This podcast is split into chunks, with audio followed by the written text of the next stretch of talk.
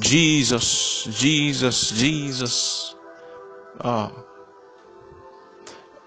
Every time we just want to love on Jesus and stay in His presence like this, we're not wasting our time. No, it's not an avenue to just waste time and just let the hour go like that. No, we are really communing with the Maker. We are communing with Jesus Himself. So, and our lives is changing, even when we don't start seeing it physically or start seeing it in an instant. Trust me, our lives is changing. It says that He has not called the children of Jacob to what? To seek Him in vain. God won't allow us fellowship in His presence.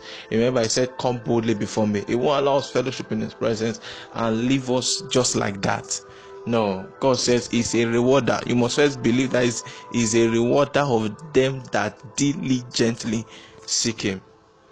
So, when we diligently seek God, when we diligently seek Him, man, da baska babreska babeletosia, inkrabebosi braska baboria babate, ikovena kipopati ladeva.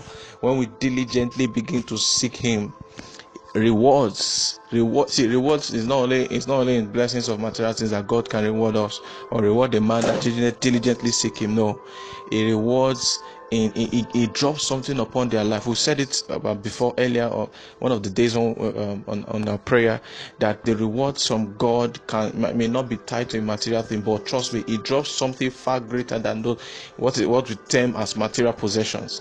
He drops something more powerful than that. When you fellowship with Jesus, one of the things that occur is transformation. God begins to transform you, because He transformed life, we transform things. It transformed life, we transform territories. It transformed life, we transform people.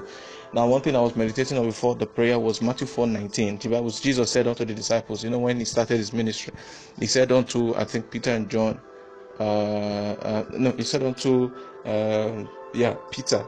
Simon Peter and his brother Andrew, when they were fishing, He said, "Follow me and I will make you. Follow me and I will make you. Follow me and I will make you. Follow me and I will make you." You see, that's very powerful there. Yeah? Yes, He said fishers of men, but what Jesus said is so profound. He said, "Follow me."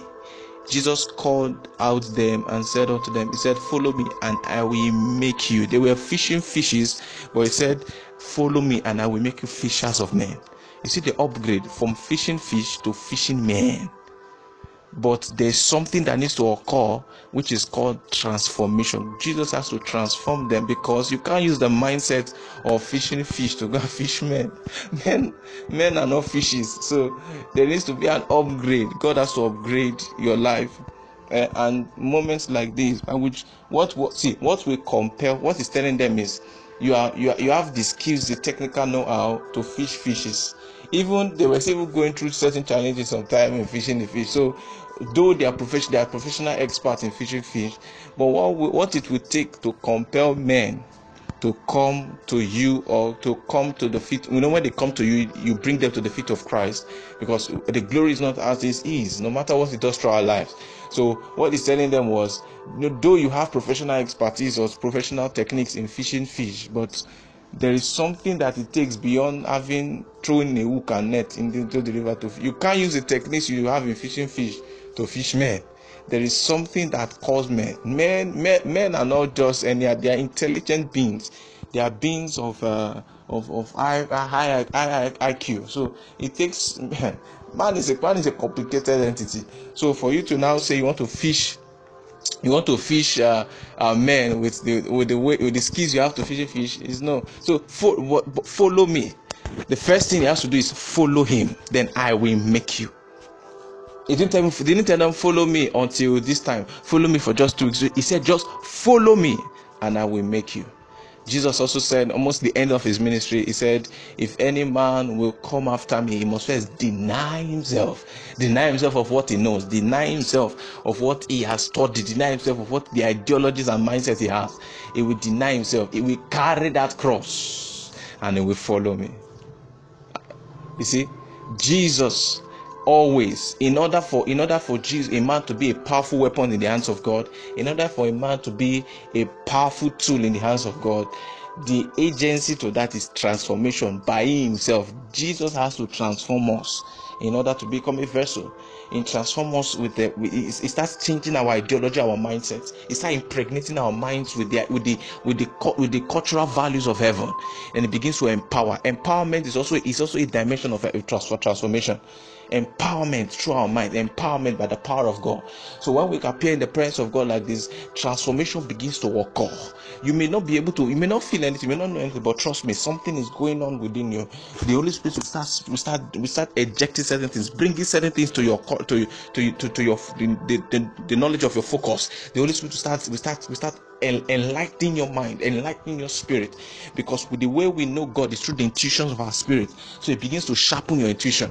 Very new. After you begin to understand that after some while, after many days of just full, our daily prayers, after fooling for a long while, you used to see that your spirit man is enlarged. You start perceiving things. You can sleep and your dream life becomes accurate. You begin to perceive things in the dream, perceive things in your spirit, perceive things in your mind, in the spirit of your mind. Your perception increases. In the spirit, you start perceiving things. All of a sudden, you know you're not supposed to be. You start sensing things. You see, this is what God does, because everything about life is spiritual, and we have to be spiritual. There has to be a spiritual approach to life. And if your spirit man is dull, you will fall victim of many things. Many people have had accidents and died because their perception was low. If their perception were sharpened enough, they would have perceived that journey they were embarking on was, either they rebuked it or they were not supposed to embark on that journey. But because of poor perceptions, because their spirit man was not sharpened enough, was not sharpened enough in the spirit, it was dull. The Bible says that the dullness of their spirit man. So our spirit man is quickened and sharpened when we spend time with him in his presence. There is a level of discernment that we get that see. There's a level of discernment that you can only get by spending time with God in fellowship and intimacy. You can't get this one by just sitting down or saying five minutes prayer or one. No, or by just asking for the impartation of discernment. Not by impartation. This one is by working it out by intimacy with Him. How do I know this? See, if you look at Acts, I don't know which chapter was it, when the lady, that girl, the medium, they saw Peter and John, coming, and she started prophesying that this is the servant of God who come and bring salvation, blah, blah, blah, blah, blah, and the rest.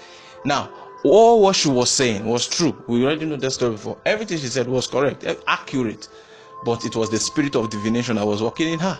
Because today now, if that kind of person is prophesying, we will say that the power of God or the Spirit of God is moving through her, and it will be, a carnal man, a natural man will never discern that's the spirit of divination. Never.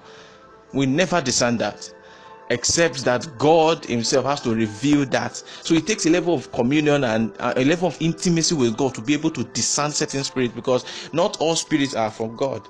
The way we know whether a spirit is true or not is not by what the spirit say, because a spirit, when we talk of familiar spirits can be very accurate in matters. In fact, they're accurate, they don't lie most times.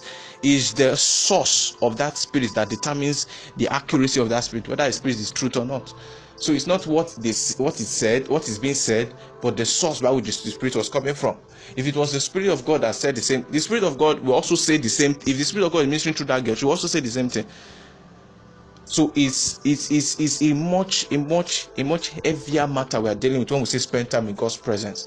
It's something that you receive from God that can never be bought with money.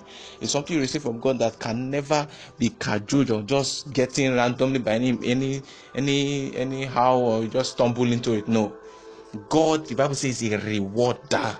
So he comes to sit as a rewarder of them that diligently, consistently in an action, consistency in a manner, in a way, you consistently seek him. So God rewards consistency in seeking, he rewards consistency in those that seek him daily, seek him consistently. He rewards consistency in seeking him. He rewards it. It rewards it. It says when you pray, not if you will pray. When you pray, when you fast, when you study. Lord, the grace for consistency to spend time in your presence. Sana mande. Elabamana na mosana. Aliabadesh, Eliadabasana Maburukodeasa, Iababalades Yodosi, Icabapolodabo, Zakadabraske Bradadashiata, Abagadebogo Bekedebelua Kadiga, Igedo Manito Zazela, Bradaske Bredebos, Briticababanosia, Ebegedo Zile Compredacadi, Uropoboloswata, Egeti Kaluza Branda Cababo, Yekete Kunemalande, Yodoponomonosi. Jesus said, follow me, and I will make you, and I will make you, and I will make you, and I will make you. See, you didn't create yourself, first of all. The destiny and the call and the purpose that which God ordained for you, you have to walk with him. You have to submit to him fully for you to be able to start maximizing those destinies, because what your operation manual, the way your destiny is going to function, what you are going to achieve, what you are going to be, how the steps of your life, the ordinance by which you are going to walk in life, it's not just given to you like this. It's in the hands of your maker, and it takes a level of consistent work with him for him to start bringing you into the realities of your destiny. So for us to start maximizing our destiny, our purpose, our life in God, we need to develop this heart, this posture of heart that is a consistent walk with him, for things to begin to be unveiled unto us. We have to consistently walk with him. It's a lifelong journey. Your walk with God is not periodic. It's not something of time based or time frame. As long as you are breathing here on it, you are signed up for a consistent daily walk with him. This should be a burden in your heart, so that every day you wake up, you know that is another day with him. It's another day to go through with your maker. So you don't live life wastefully. You don't just throw your seeds anyhow. No, that you begin to invest in the spirit. The Bible says, "They that sow in the flesh will live corruption, but they that sow in the spirit will live life eternal." So you begin to sow into the spirit. Sow into the spirit. I mean, sowing into God. Sowing every single breath, every second, minute, hour, days, weeks of your life can count with God. Is a daily walk, and Enoch walked with God, and Enoch walked with God. Your life will only count when you maintain a posture of a consistent walk with him, a consistent walk with him. There is a song that I love to sing, that when he holds my hands, everything will become possible. Our hands need to be placed on his hands and let him lead us every single day of the journey. So you live every day with the consciousness. It's a matter of also consciousness. You live every day with the consciousness that is a walk with God. So you don't go ahead of him alone. You don't stay behind alone. It's a walk with him, because going ahead of him is disastrous. Staying, walking behind him is also disastrous. So you have to walk with him. He says, I told Joshua, I will be with you. I will be with you. It's a consistent journey. Let him lead the way. Let him tell you the path to go. Let him instruct you. And this cannot just be done by you ignore God for 6 days in a week. You only remember him once, one day in the whole week. That alone self is it sounds somehow. God will not pay attention to that kind of person. It has to be a daily walk with him. You make the commitment. You have to set your mind. One scripture, my man of God made me love his scripture. It says, and set your affection upon. So if the affection is your own, you can set it. It's something I begin to practice about setting your mind to do a thing. Set your mind on it. It is your affection, your emotions, your feelings does not rule over you. You rule over them. You can set it. Say, I want to love this. I want to hate this. I want to do this. Don't want to do that. You can set your affection. So now it says, set your affection. Even Jesus said it. Set your affection upon things above, not the things on earth. Because when you lay up your treasures in earth, it can be stolen. He said armed robbers can take it, or moths can eat it.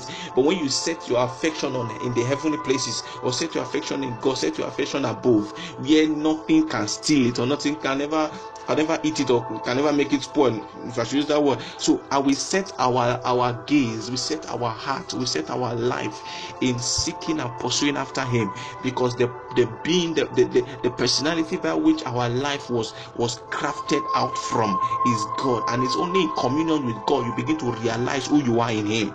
You are nothing or anything without him. You are nothing outside God. You are nothing from him. You are nothing away from him. Everything that will give your life fulfillment and meaning. You can be happy but not fulfilled. See, there's a difference between being just happy and being fulfilled. Fulfilled is being in the epicenter of the will of God concerning your life. Because many of us, if God opens our eyes to see what he has fashioned us to be in him before he created, before the foundations of the earth, before even forming your mother's womb, you will shiver in fear. Because why? God has imputed, you will see so much he has imputed into you that you yourself you don't even know. And in the next 20 years, if he doesn't help you, you will not be able to see it. You will not be able to see it except you are ready to submit to his government. I say, Holy Ghost, walk upon me. Walk. He has brought the ministry of the Holy Spirit to us because he is to guide us. He says to guide us into all truth. So when God will show you that I have made you to be this and be that and be that, when you begin to walk with him and he begins to open your eyes, he said he has put in you something that nations will demand from. It's just saying amen is not enough. It's a walk with him. The next response is a walk with him, because it's in that walk it begins to open you up to the know-how on how to start walking in those dimensions he has called you into, or those gifts, those potential, those talents that he has placed upon you. He says, follow me. Told the disciples, follow me and I will make you. And we see all through the Gospels, onward of the Acts, we see that those men that walked with him, that he selected from the beginning of his ministry, you see that at the end, even when Jesus left, they became mighty men. And it was recorded in Acts that these were the men that turned the world upside down. You see that Jesus, they only spent how many years with him? 3.5 years. Three and a half years, yes. About 3 years with Jesus. And he was able to transform. 3 years. They were dedicated and focused for 3 years, doing everything he says he should do, walking in his precepts, obeying instructions, learning from the feet of Jesus, enjoying his presence for 3.5 years. And their life, they were able to turn the world upside down. And even till today, till tomorrow and forever, even the children and the generations to come will still be feeding from the proceeds of the life of this man. Why? Because they submitted themselves. The Bible says when he said follow me, if you read the accounts of the Gospels, you see that the Bible says they left all and followed him. What will be your decision today? What will be your decision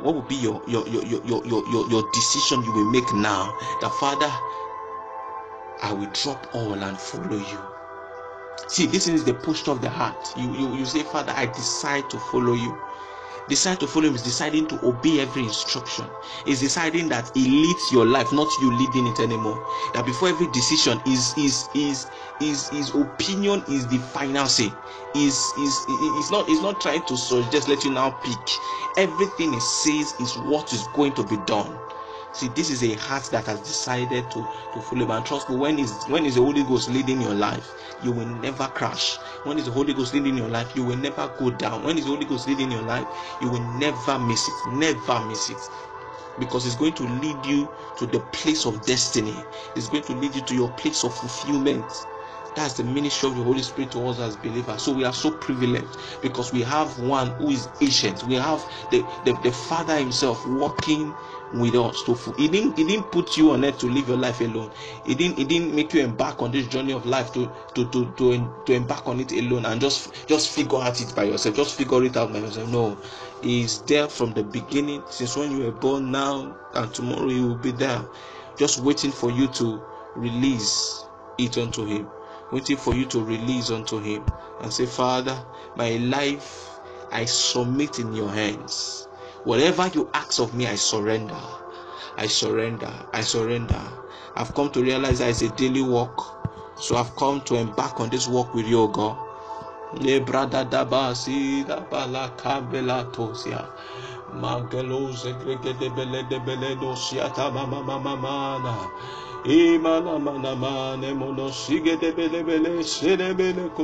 not about it's not about the many things we seem to want to do.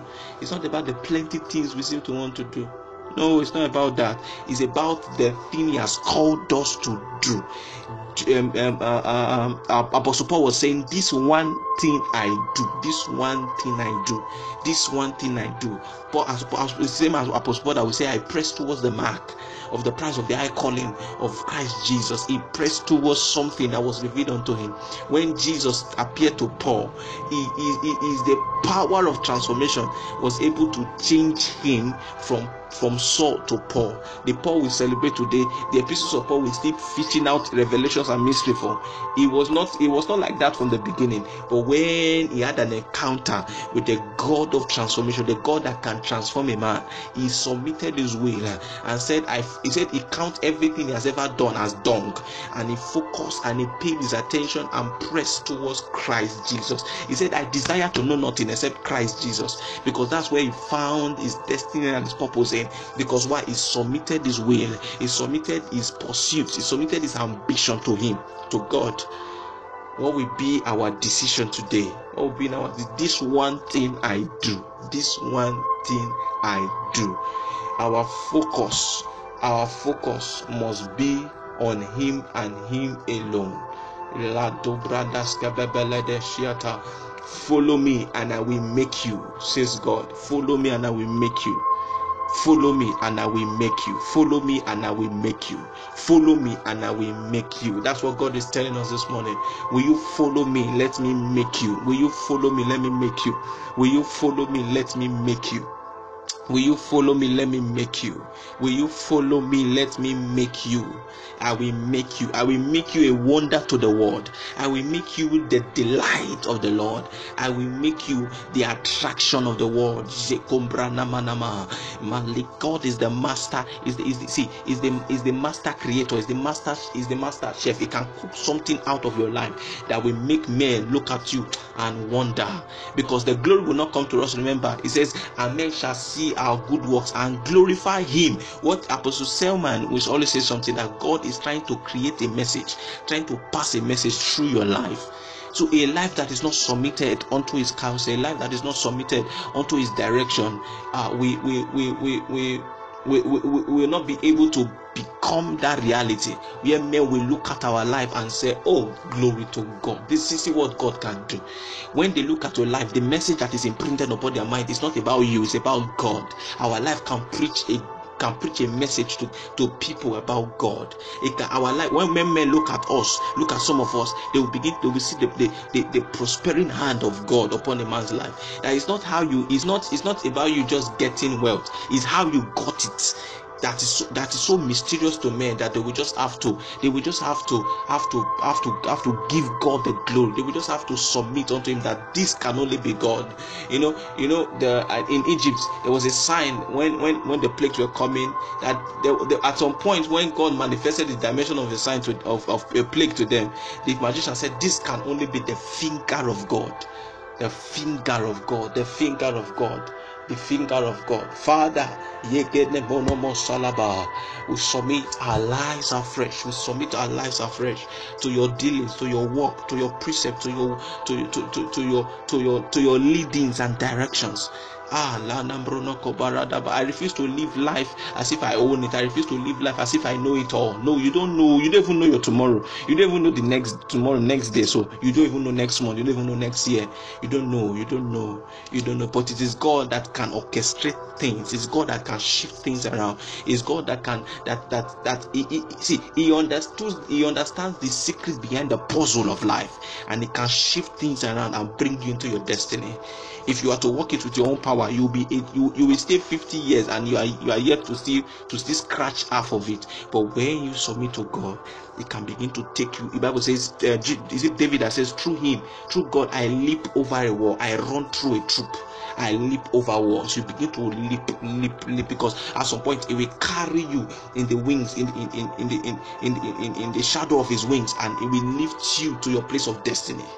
He will lift you. They that wait upon the Lord, they shall be strong and shall renew their strength. There's a scripture that says, they that know their God, there's a place that says, they that wait upon the Lord, they shall mount upon wings. Yes, they that wait upon the Lord, they shall mount upon wings. They shall mount upon wings. There is no There is no way a car can move faster than a plane.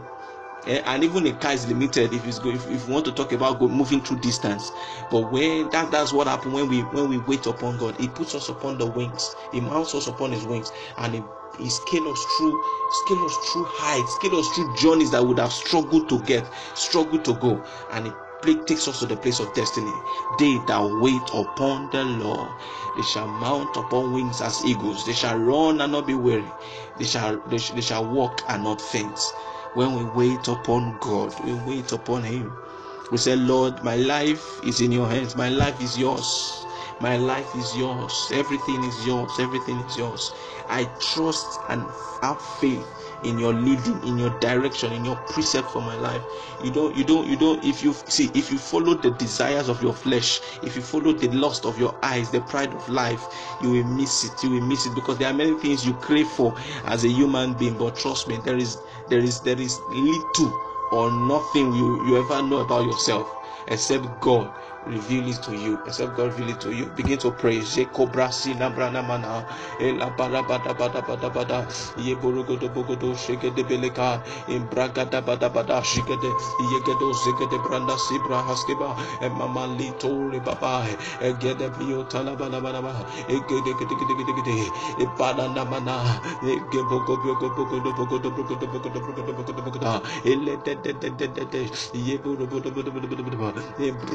In